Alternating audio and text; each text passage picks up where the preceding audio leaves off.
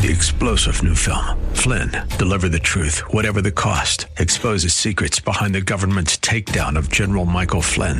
Flynn knew what the intel world had been up to. He ordered the first audit of the use of contractors. This set off alarm bells. He told the truth. He was the most dangerous person for Donald Trump to hire. They had to get rid of Flynn. Flynn, deliver the truth, whatever the cost. Available now. Watch it today. Go to salemnow.com. Salemnow.com.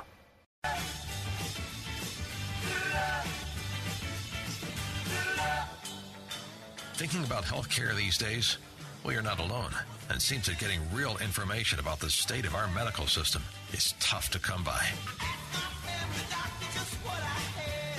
That's why you've come to the right place with Dr. Bill, your radio MD. He's got the answers because he's a doctor. I said he's a doctor and he wants to hear from you right now. 877 969 8600. This is AM 860, The Answer. And now it's time for Dr. Bill, your radio MD. Good morning, everybody. This is Dr. Bill, your radio MD, coming at you on 860 AM. The answer, we're in Tampa Bay, Florida. We are an iHeart station, and incidentally, you can reach me anywhere in the world at am860theanswer.com. That's am860theanswer.com. You just Google that, and you'll come to our website. Click Listen Live on Sunday morning between 9 and 10 a.m. Eastern Standard Time, and you got me. I'm all yours, baby. I'm all yours. So we were just talking about the Kentucky Derby before the show, Bill and I, and uh, I'm headed up there this week. I'm taking the first vacation days I've had since, gosh, October of of the fall of of uh, last year, and so I'm looking forward to that. We have worked our little butts off this year. The office was extremely busy, not only with Canadians but with Americans coming in as well, and we're grateful, but we're exhausted. And I was telling Bill about being at the Derby when Secretariat ran. Now, for those of you who are not horse aficionados, Secretariat was the great stallion of the 20th century, and he is heralded as a, the greatest horse of all times of, of the thoroughbreds, the racing horses. He broke the track records almost everywhere he went. He won the the final race at the Belmont, I believe, by 27 or 28 lengths, which is just ungodly, unbelievable. And nobody has come close to breaking his times, uh, his track times, or his record yet. Triple Crown winner. So I'm I was in college or medical school first year. I can't remember 73, 1973, and you could get into the infield then for a few bucks. And so a bunch of us headed out there with our coolers and all of our accoutrements, and we got into the infield, worked our way to the backstretch, which is the first part of the track of the oval, and the Derby runs at about the ninth or tenth race. There's several races throughout the day. It's a, it's a track meet, quote meet, which means there's multiple races, just like a swimming meet. And by the ninth or tenth, everybody in the infield is pretty well under the weather, or however you want to say it, schnookered, or has had a few beers too many. And they had the National Guard. I don't know if they still have that, but the National Guard were there in the 60s and 70s because of the large crush of baby boomers and all the problems we caused uh, the country and the world. And so by that time, though, they've lost interest. And I was telling Bill that it's really something to see at the Kentucky Derby that when they blow the horn for the horses to come when they do the trumpet sound for the horses to come to the gate. Da da da da da da da da da da da da da. Something like that. Everything stops at Churchill Downs. I mean, chefs, uh, people who are working in the in the barns in the uh, paddock area, police, National Guardsmen. I mean, everybody literally drops what they're doing and comes running out if they're inside to the track, to the rail, uh, to somebody's box, and, and, you'll be sitting there, and all of a sudden you stand up, and there's the whole kitchen crew standing right with you, and we're all one big mass of people. And so I climbed up on the chain link fence on the railing of the of the track on the back stretch, And at that time, they started the horses back in what they called the chute, and it was just a long straight run into the oval track. Now they start them in the oval, just back away from the starting line, uh, so that the public can see more of it. But at that time, uh, it was it was uh, coming out of the chute. Why? Because the track's only a mile mile around in in uh, circumference, and it's a mile and a quarter race, so they have to add another quarter mile on somehow. So here I am climbing up on this chain link fence about eight or ten feet above above the ground, and there's maybe ten yards between me and the railing of the track, and I'm hanging on there, swinging back and forth, and I forget if it was 20 or 21 of these thoroughbreds come running down the backstretch, and these animals are almost a ton each. I mean, they're big animals. Some of them are huge, and you get 20 or 21 of them come running by you, and they're all pretty packed in at that point. They haven't broken into uh, uh, the various lineups of who's a fast runner and who's going to hang back and all that. And it, it's like a race car event when you have them all come off of the starting line. It, it's just unbelievable. And the ground just shakes. I mean, you would think it's an earthquake. It is unbelievable. So I'm hanging on on the on this backstretch on the fence, and I'm I'm yelling at the top of my lungs, "Secretariat, Secretariat, God on earth, God on earth!" And of course, for Kentuckians, it's a big deal because Secretariat represents the the finest of the races and the racing horses that, that we have seen run it at the Churchill Downs. Unbelievable. Any rate, so we're headed up there.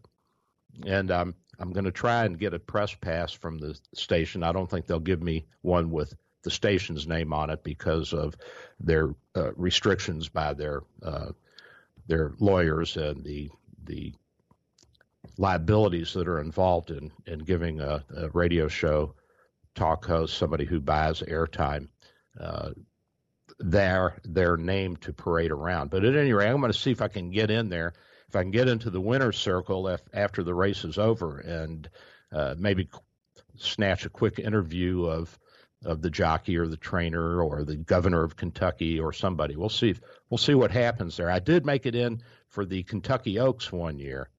The Kentucky Oaks is run on Friday. That's the day before Saturday, uh, which is the Derby Day. The Derby Day is the first Saturday in May. And by the way, it's the oldest continuous sporting event in the United States and perhaps in Canada too. I don't know. Uh, it's uh, I think we're in our 150th or 51st, 52nd year. I forget which running this is. So it's a long running event, and it is very prestigious. It still commands the greatest number of of uh, viewers and of people coming to the track of any race that's run in the United States or Canada that I know of. So I think it was 1979 we were at the Derby, and I had brought my 105 millimeter box camera. There were no digital cameras back then; it was all film. And I had a tripod and uh, all the accoutrements that go with my 105 millimeter camera, camera bag, and all that. And I looked pretty official. And so I walked down to the paddock area after the Kentucky Oaks had been run. And these are the premier fillies of the United States running for uh, the the Roses. Uh, they're three year olds. It's open only to three year old fillies. And so I went down there and I'm at the paddock and uh, I'm at the door, the little gate that lets you into the chute. And there's a cop there, and I said, "Press." and he opened the door and I walked on out.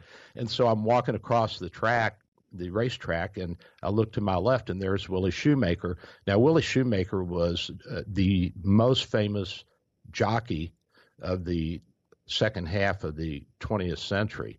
Uh, he was really something. And I asked him what he thought of the race, and he was a gruff guy, and he it was okay. So I figured he'd bet and lost some money on it. So I get out there, I'm in the winner's circle, and there's the lieutenant governor, there's the president of the track, there's the owner, the trainer, and all the people that go along with it. The the uh, groom, the groom is the is the person who actually has a one-on-one relationship with the horse and makes sure that they're fed and curried and hot walks them and does all the other things that are required of taking care of a of a, a big animal like a horse.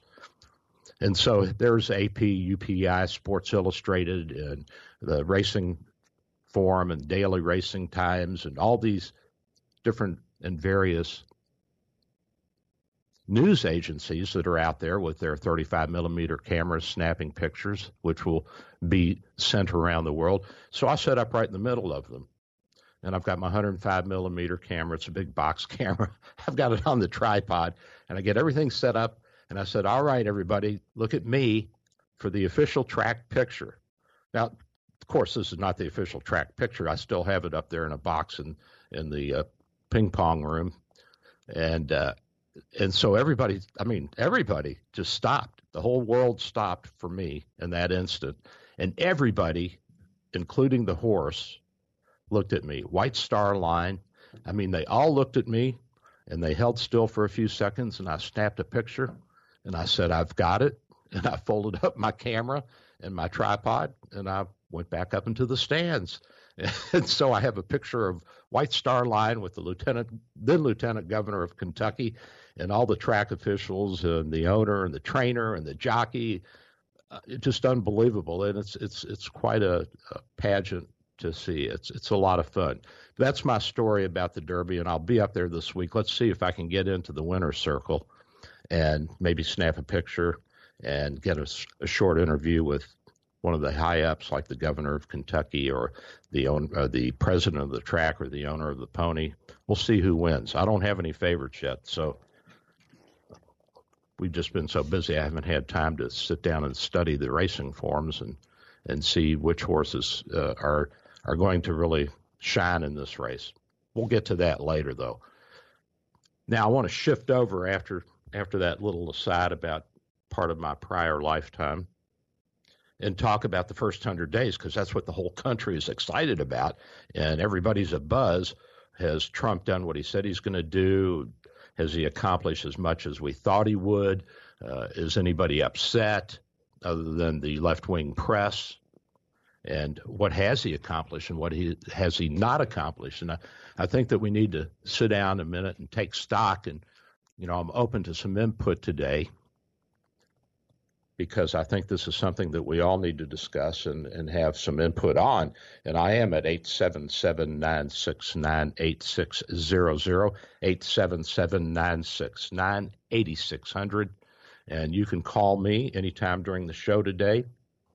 And I'm going to talk about what I see and perceive and what we have seen Trump do in, in the past 100 days, which legislatively may not have been exactly what we wanted, but certainly he's done a lot in the area of foreign affairs and executive orders and proclamations.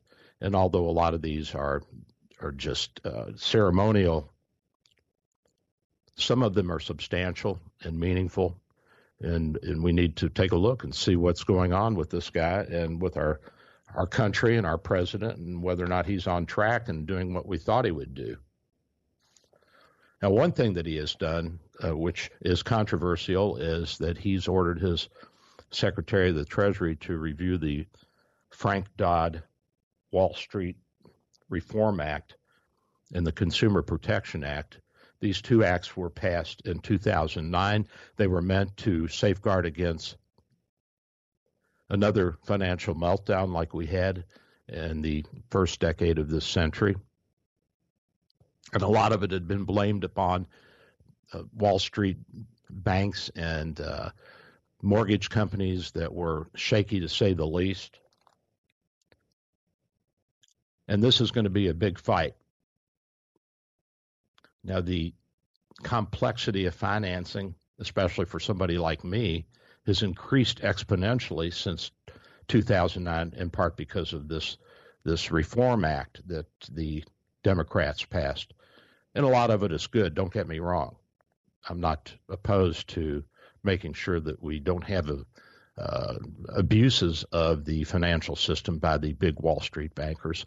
But we also have to remember that there were very, very few people that were actually involved in this, and that most of the departments of the big banks, the big uh, Wall Street banks and investment banks we're above board and we're doing a good job and we're making money for the company and for the United States. So we've got this act. And I got to tell you that because of this, getting a home loan for somebody like me has become extremely difficult. Know, we applied for a refinance of our house, I believe it was in August or September of last fall. And it literally took us six months to get the loan approved. And we're making good money. You know, we're doing fine. And we're in the black, and we have very little debt other than uh, real estate debt, which I realize is of great concern to a lot of people. And admittedly, that was the axis around which the great crash of the first decade of the century occurred, that that the recession was directly linked to the real estate financing of real estate, abuse of the financing, and it was at all levels from the littlest guy who was painting somebody's house on a redo with money that they had gotten from refinancing their home, which had gone up exponentially, had been inflated up to big Wall Street firms that had played the quote, quote, derivatives. Basically, they were betting whether these big groups of mortgage loans that are packaged and sold to Fannie Mae and Freddie Mac by mortgage companies and banks, whether they would go up or down, puts and calls, all these kinds of things. A little bit over my head, but basically it's a form of high finance gambling and it had involved it involved uh, pension plans, it involved retirement plans, it involved uh, big money market accounts, uh, big mutual fund accounts. A bunch of of these entities had used some of these uh, risky betting type of finance paper, whatever you want to call it, financial paper to enhance their program, and it came at great risk because they were betting on ups and downs, whether the mortgage market would go up or the mortgage market would go down, whether home prices would go up or home prices would go down. And a lot of people were betting on the upside. And of course, it crashed. It was a bubble. And there were a lot of abuses at the little guy level too. There were a bunch of little mortgage companies that had formed quickly, seeing a, an opportunity to make a quick buck, and had uh, pushed through a lot of bogus loans, inflated home prices, uh, in bed with the real estate appraisers, and it went on and on. And a lot of those guys actually did go to prison. Granted, it was minimum security prison, but they did get caught. We just didn't hear a lot about it. And when Obama came in, he made a big deal out of pushing through these reform bills. And so the president wants to take another look at them and see if he can loosen them up a little bit because he feels it's stifling the economy. Now, I got to tell you, for me and my wife, six months to get a home refinance loan is unbelievable. I can't tell you how many times I sent the same pieces of paper over and over and over again. Every deposit we made, they wanted to know where it came from. Well, you know, we'd send in our paychecks, do trans transfer it all electronically. It's all done electronically now, but we'd send it in. They'd call us and say, "We need a written statement saying where this came from." Well, dude, we're, we're working. These are our paychecks. Doesn't matter. We still have to have that. And not only was it the loan processing officer, it was the mortgage banker, it was somebody else in the uh, underwriter's office calling us for the same pieces of paper over and over and over. Some of this is just the natural inefficiency of a big bureaucracy like a bank, but some of it is this crazy overregulation where they want to know every penny where it's coming from. I understand. I understand that there were a lot of scam artists who were, how shall I say it? Well, I mean, they were depositing money that wasn't really earned. They were making bets on mortgages that weren't of any value and taking advantage of the system. I understand that. But come on, six months? Six months, and we're pretty solid. I mean, it's not like we've filed bankruptcy ever or that we were in the red. The business was doing well. The practice was making money. The office building, we had leased out more space than we had in years past, and uh, it just uh, it just amazed me what a ridiculous entanglement of paperwork had been created by all of this in the crash of 2008, 2009, 2007. So I don't think the president's wrong in taking another look at this and having his Secretary of the Treasury delve into what is actually of value and what isn't. And of course, Trump, with his, how shall I say it, his broad statements that are not necessarily uh, honed to one specific item or topic, has a lot of people upset, including some of the uh, Federal Reserve people. The vice chairman said, don't undo the Frank Dodd Act. The economy has to have this. And as I've said about Trump, I don't think that he has any intention of undoing anything as major as this. But looking at what parts of it are silly and worthless is, from my perspective, a good thing because what we want to do is stimulate growth. We don't want to stifle it.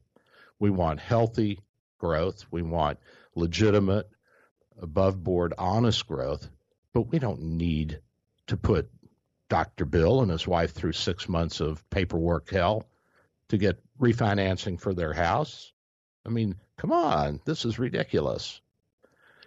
And you would think that bringing somebody's interest rates from five or six percent to four percent so that their monthly payments are lower would be a good thing, especially if they're a good risk.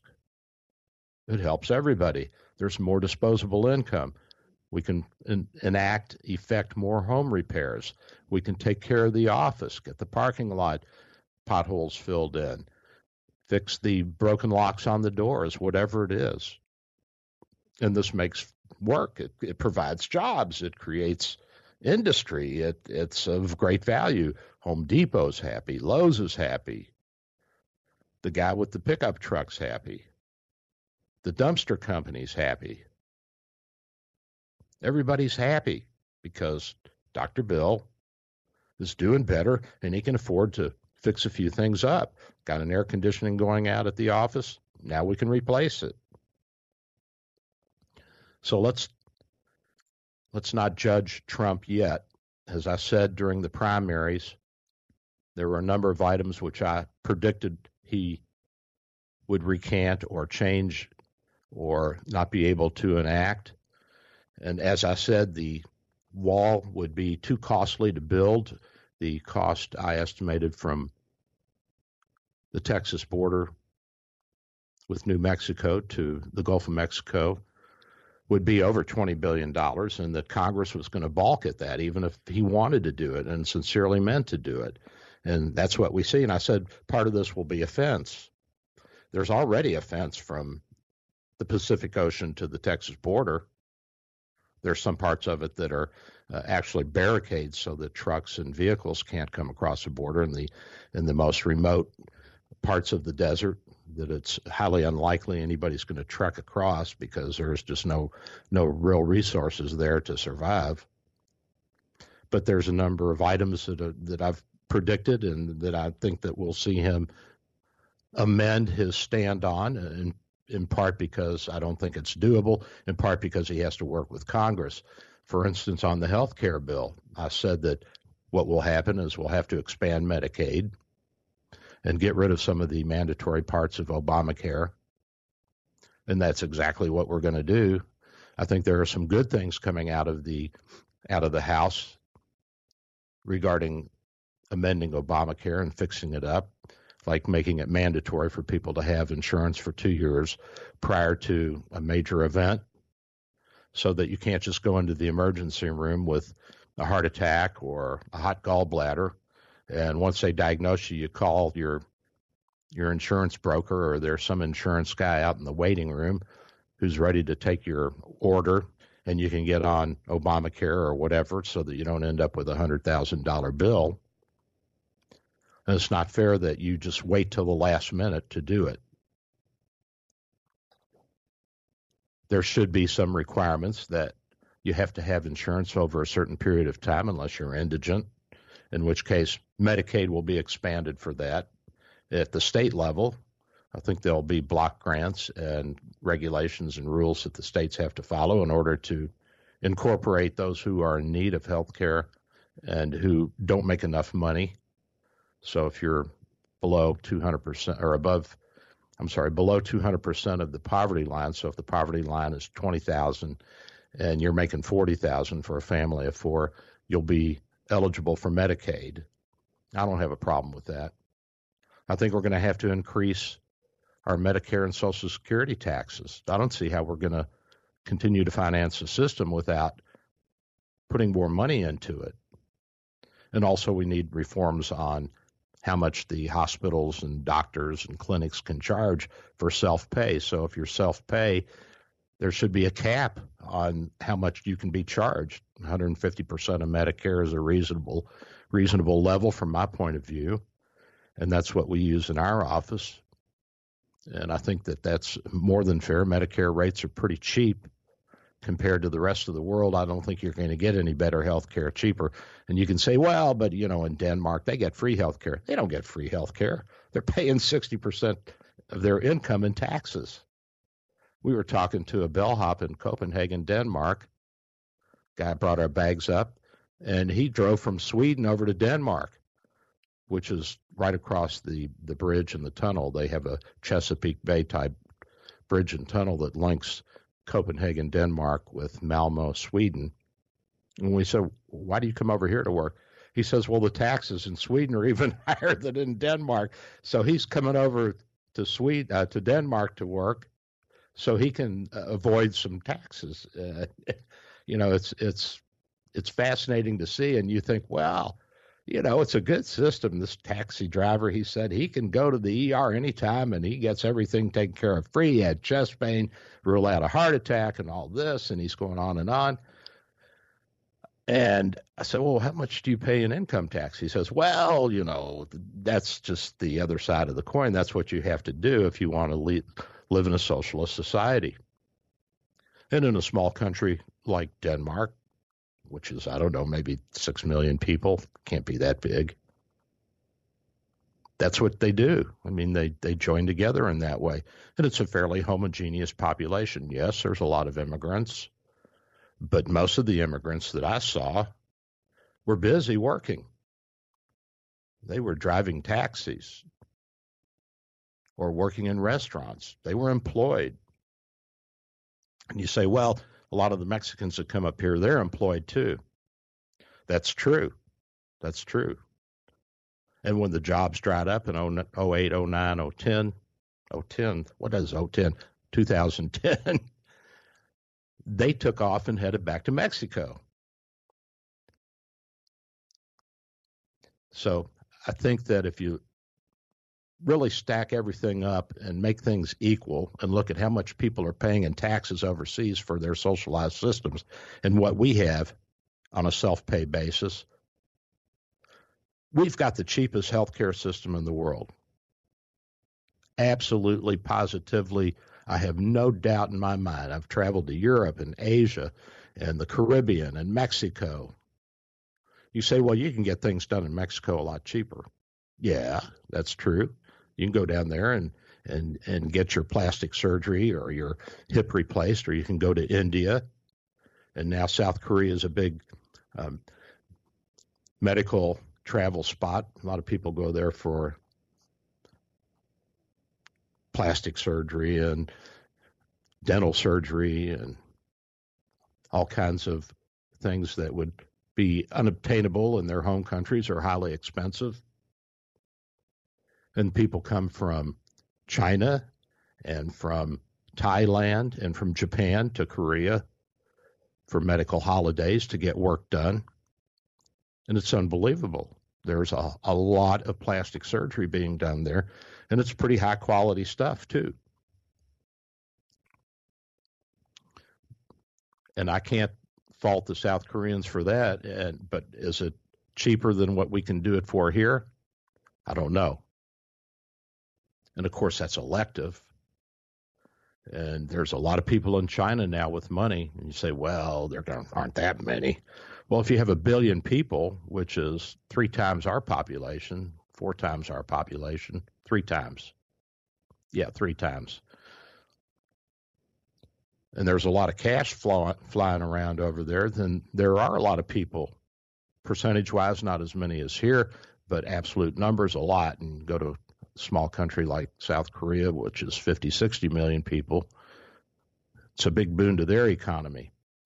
So we're in competition, and we have kept our rates, our self pay rates, pretty low. And I think that any health care bill that we have enacted must have a cap on self pay rates for the hospitals and for the doctors and the clinics. And I think that that's a big portion of what will assist us for those of us, the 20 to 50, 20 to 40 range, who don't want to carry health care insurance and get rid of this mandatory part of it. And I think Trump's on the right track with that. And Congress is on the right track, and we need to make it portable so you can take your insurance with you wherever you go. We need to be able to sell interstate so that we have more competition instead of confining each insurance company to each state. It's terribly inefficient. You have to double your your uh, workforce. You have to apply for a corporate license and maintain that with all the lawyers and all the regulations in the individual states because you have to reduplicate everything if you're Aetna or Blue Cross or whoever. If you go from Florida to Georgia to sell insurance, you have to set up a whole new company. So I think that we're on the right track there, and I'm I'm behind the president on that. Is he going to completely get rid of Obamacare? No. You know, basically Obamacare was just a big scam to to expand Medicaid, and it also has some preventative aspects which I think are good. Uh, but there are some things that are, are not necessary, but there are some things that are very helpful, and I agreed with. So my predictions are coming true. And here's a prediction for you, folks. I'm going to go grab a cup of coffee. I'll be right back. This is Dr. Bill, your radio MD.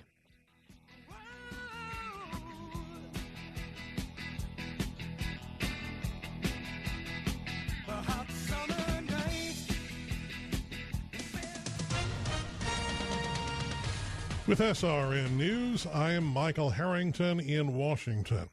Authorities say fatalities have been reported and dozens of people were taken to hospitals last night after a tornado struck the small East Texas city of Canton. Powerful storm swept through the area, leaving behind overturned vehicles and mangled trees. The government is investigating whether General Motors should add about 312,000 vehicles to a 2015 recall for headlights that can suddenly go dark. Apple is refusing to pay any royalties owed to mobile chipmaker Qualcomm for some of the features in the iPhone, escalating a patent feud that has turned the former business partners into bitter adversaries. And expedition organizers say famed Swiss climber Ueli Steck was killed in a mountaineering accident near Mount Everest in Nepal this weekend. He was preparing to climb Mount Everest next week. More details to come. This is SRN News. Dr. Bill for Bay Area Medical, located at 6399 38th Avenue North in St. Pete. 727 384 6411. 727 384 6411. Full service clinic with x ray, heart imaging, ultrasound, stress testing, and minor surgery. We provide quality health care in a warm and friendly atmosphere. We are multilingual, well trained, and certified. Most American insurance and new patients accepted. Bay Area Medical, home of can care. 727 384 6411. 727 384 384 6411. Dr. Bill for West Coast Radiology. Our good friends at West Coast Radiology offer convenient and comprehensive x ray diagnostics, including open MRI, CT scan, CT PET, mammography, and ultrasound. With state of the art equipment and four convenient locations, you're assured of friendly, comprehensive care. Most insurance is accepted and competitive self pay rates, plus Saturday appointments. Call West Coast Radiology at 727 771 2795. That's 727 771 2795. Have you racked up more than $10,000 in credit card debt? Are you barely getting by making minimum payments? You should know the credit card companies are tricking you into thinking there's no way out. Credit card companies would rather you didn't know that there are ways you can become debt free and you don't have to pay the entire amount you owe. There are debt relief programs that help people like you escape overwhelming credit card debt. National Debt Relief has helped tens of thousands of people just like you reduce more than $500 million of debt. National Debt Relief has helped so many people, they're A plus rated by the Better Business Bureau. You don't have to declare bankruptcy or take out a consolidation loan. You have the right to settle your debt for a mere fraction of what you owe. Reduce a portion of your debt now. Call National Debt Relief at 800 518 4020. 800 518 4020. That's 800 518 4020. My name is Henri. I am a sommelier. Because of this word and my fantastic accent, you may believe I am speaking of wine. I do not care for wine. For me, my passion is nut milk, and I care for no other nut milk than Elmhurst. Five simple ingredients, cold milled for flavor. I could say opulent, yet simple. But our time together is over. Au revoir. Elmhurst Nut Milk for the most discerning connoisseurs of nut milk. Exclusively at Publix, where shopping is a pleasure. Today will be warm and humid with clouds, sunshine, and a high of 93. Partly cloudy tonight, low 76. Breezy and warm tomorrow with partly cloudy skies and a high of 90. Then tomorrow night will be partly cloudy and humid with a shower, thunderstorm, and a low of 75. Partly cloudy Tuesday, a couple of showers and thunderstorms, high 86. That's your AccuWeather forecast. I'm Gigi Getz for AM 860, The Answer.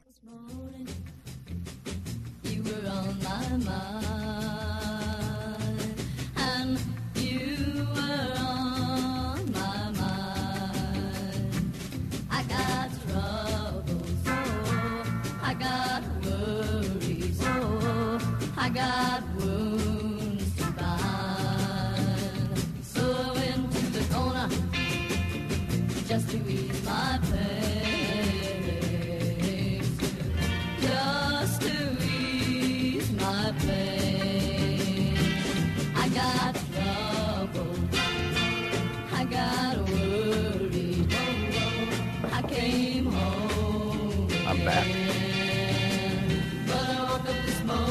Time.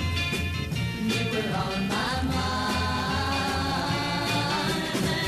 You.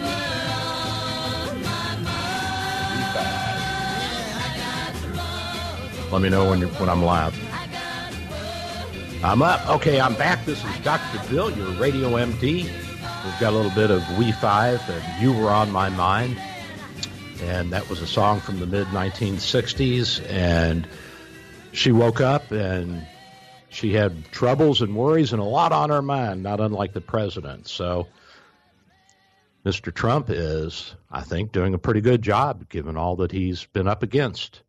And we're talking about his first 100 days and some of the highlights for me.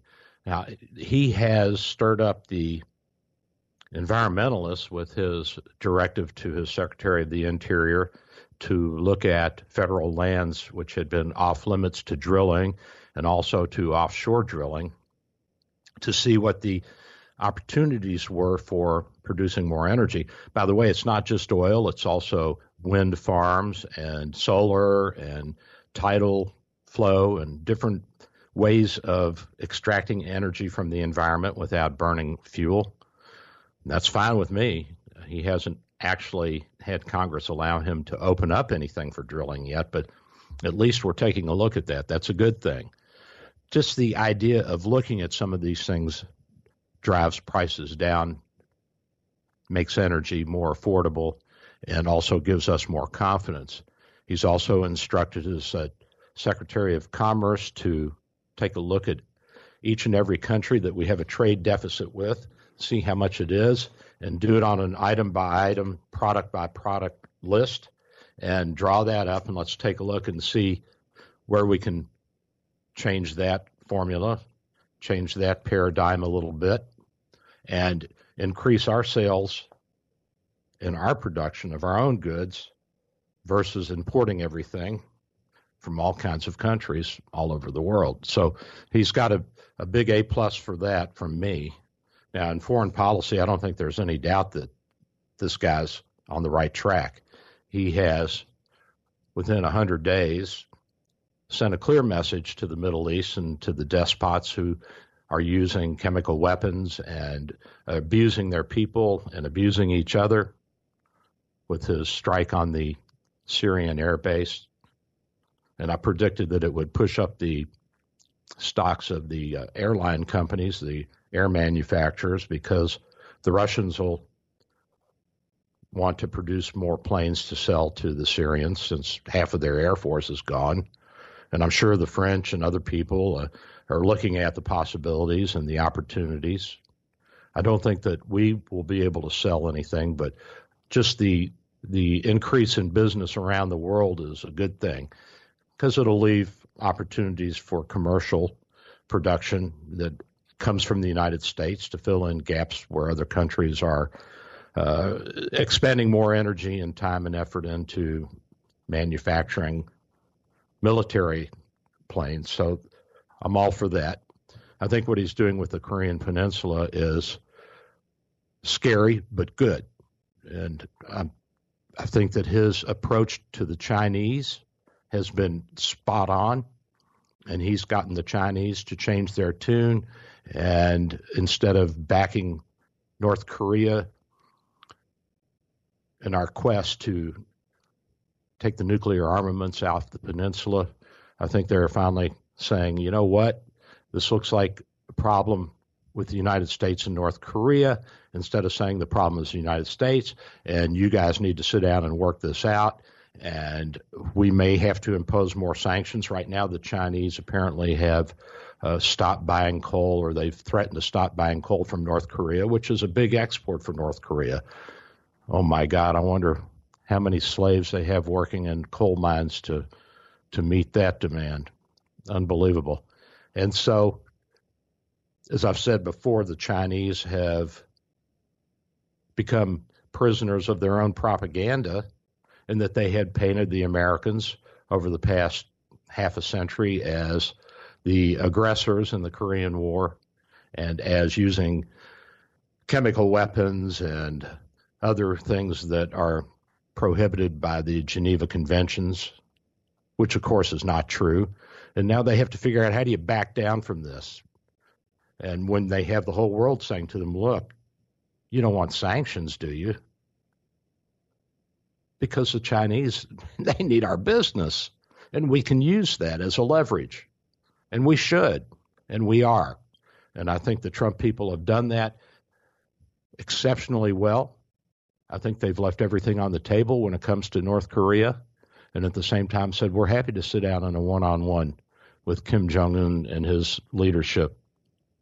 If nothing else, we can show them that we don't want to destroy them, we want to disarm them.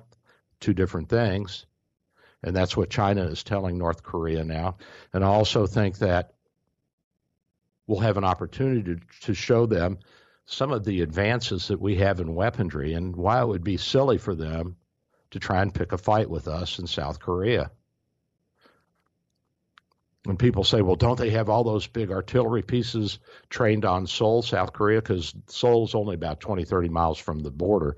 So you can reach it from North Korea with a, with a, an artillery piece, you know, a 105 millimeter shell or whatever. And all you have to do which Trump did, is say we're sending the Carl Vinson aircraft carrier your way, and all the North Koreans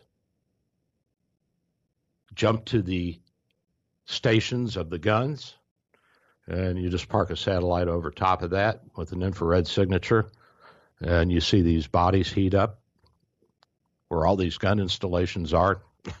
you know where to where to shoot right away. Uh, one of the doctors at the hospital said, "Well, how are they going to do that?" And I said, "The same way they took out all the tanks, the same way we did that in in Iraq." That we targeted, we knew where all the tanks were, and the first thing we did is we went and took them out as quickly as we could. So I don't want to see war on the Korean Peninsula. My in laws are there. But I do want to see this guy disarmed. I don't want him to have nuclear weapons. I don't want Kim Jong un to be running around the world with a nuclear missile in his pocket saying, Look at me, I'm somebody important and I back the United States down. You know what? It, it, any number of levels, this is not what we want. This is not good. Whether you're on the left or the right, it doesn't matter. What we need to do is make sure that the world is safe, not only for the South Koreans, but also for us and the Chinese as well. Let's not forget that the Koreans and the Chinese and the Manchuria area have been fighting over that territory since time immemorial.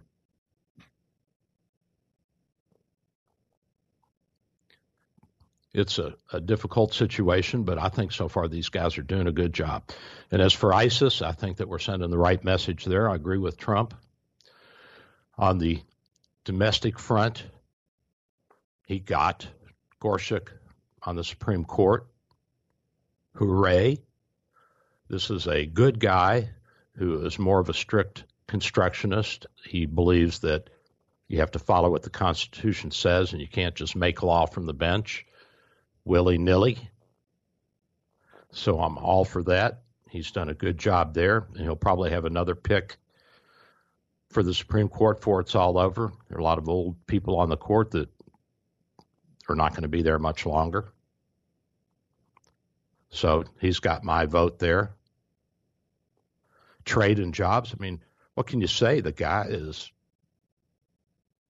going to town. I mean, he's created jobs. And you say, well, it's only 10 or 20,000 jobs.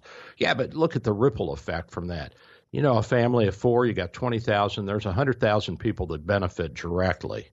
Then you've got the periphery, you've got the baker and the butcher and the automaker and all the other people that this family of four rely upon, builders and city services and police forces and all the things that we need as human beings in this big modern society of ours. So you're already talking about hundreds of thousands of jobs from 20,000. I don't know how many he's actually uh, produced or stimulated to to grow jobs, but whatever it is, it's it's it's a great thing. And you say, well, these are penny ante things. Well, you know what? I don't think they're penny ante. Maybe they're nickel and dime, but nickel and dime, I'll take it.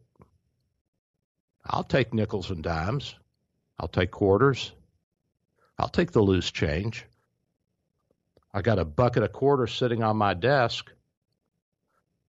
from the Coke machine out front in the office, and it's thirty, forty, fifty dollars. Hooray! I can hit a yard sale.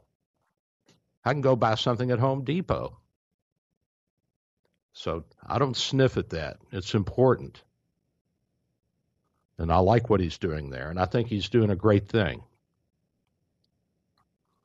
As far as executive orders, he has so far signed more executive orders in the first 100 days than anybody except perhaps Franklin Roosevelt. Uh, George Washington signed a few dozen, and Roosevelt several thousand. And in between, we have all kinds of different numbers, but he's far exceeded anything that Bush 1 or Bush 2 did, or Obama or Clinton. And that means he's looking at things and he's talking and he's thinking. Works for me. That's what I want. I want somebody that's in there and active and hustling and, and doing the job that we hired him to do. So, from that perspective, I'm a big fan. Now, what about immigration? Well, in addition to the missile attack or the uh, yeah, I guess you call them cruise missile attack on the air base in Syria. He's also identified 200 plus people in Syria that are banned from traveling to the United States. They can't get in here. And even the Democrats in Congress are quietly saying, Yahoo, you keep it up, bud.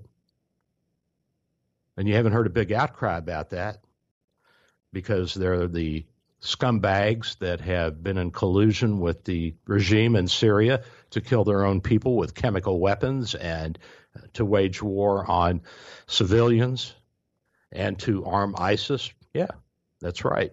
That's who armed ISIS initially was the Syrian regime. And so we've we've got this mess in Syria. Is it a huge mess? By our standards, no. Could it become bigger? Yeah, of course it could become bigger. You've got big countries like Iran and Saudi Arabia that are right there and have a dog in the fight. So, first thing is you let them know that we mean what we say when we put down a, a, a line in the sand.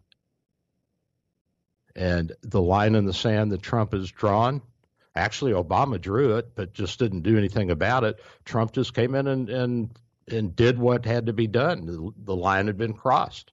And once that line had been crossed, which Obama and the Democrats drew, he did what had to be done. And I think it makes a big statement. I think it tells the world that, you know what, we're not out to pick a fight with anybody, but we're not putting up with this kind of nonsense where we have indiscriminate killing with nerve gas by a rogue regime, whether it's al Assad or ISIS or whoever it is, we're not going to put up with this. And the notion that we use chemical weapons in Korea during the Korean War is nonsense. I knew people that served in the Korean War. I had a professor who was an intelligence officer during the Korean War. I've never heard of any chemical use by the United States or any of its allies in the war in Korea. And I haven't heard it from any South Koreans either. And and it's and it's uh, something that we need to hammer home to our own people and to the world because I even hear it from the from the interns that they say, "Oh yeah, right, if they use chemical weapons, so did we." No, we didn't. I do not know of any time in our history where we used chemical weapons in warfare. Now, it may have happened, and I don't know about it, but I'm old enough that I knew a few World War One veterans. I certainly knew a lot of World War II veterans. Oh, by the way, from both sides. I've had patients who fought in the Nazi army. I've had patients that fought in the American army, the Canadian army, British, all different people. I had one Hungarian patient, neat guy. Hungary was part of the uh, the Axis as part of fascist Germany and Italy and that gang, and so soldiers from Hungary were detached to fight with the Nazis in the Eastern Theater against the Russians, and when the Russians were surrounding the German armies at Stalingrad, the Hungarian army took off. They ran. They knew what was going to happen. And then when the Russians pushed the Germans back and took took over Hungary, a lot of the guys that were fighting on the German side were now drafted to fight on the Russian side. So he fought on both sides in World War II. So I knew a lot of people.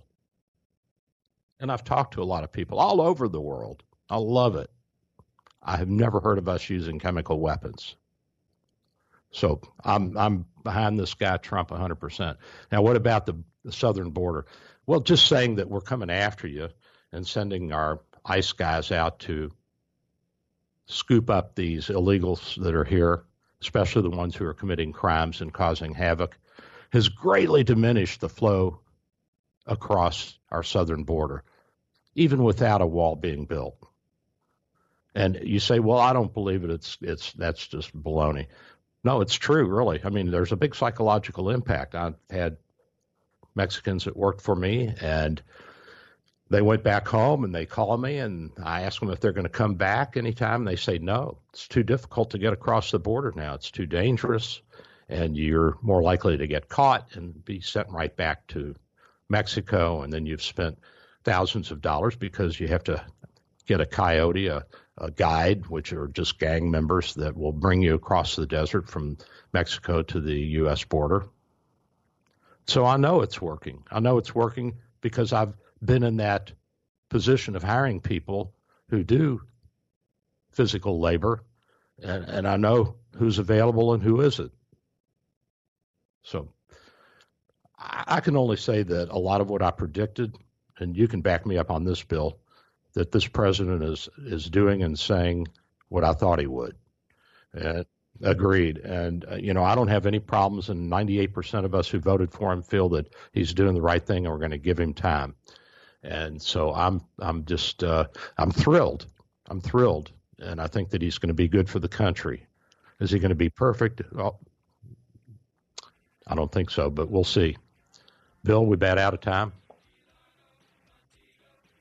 Oh, we got 20 seconds left. Well, this is Dr. Bill, your radio MD, and I appreciate you guys being here with me this morning. And I'm looking forward to the Derby, and I'll bring you back a full report next week.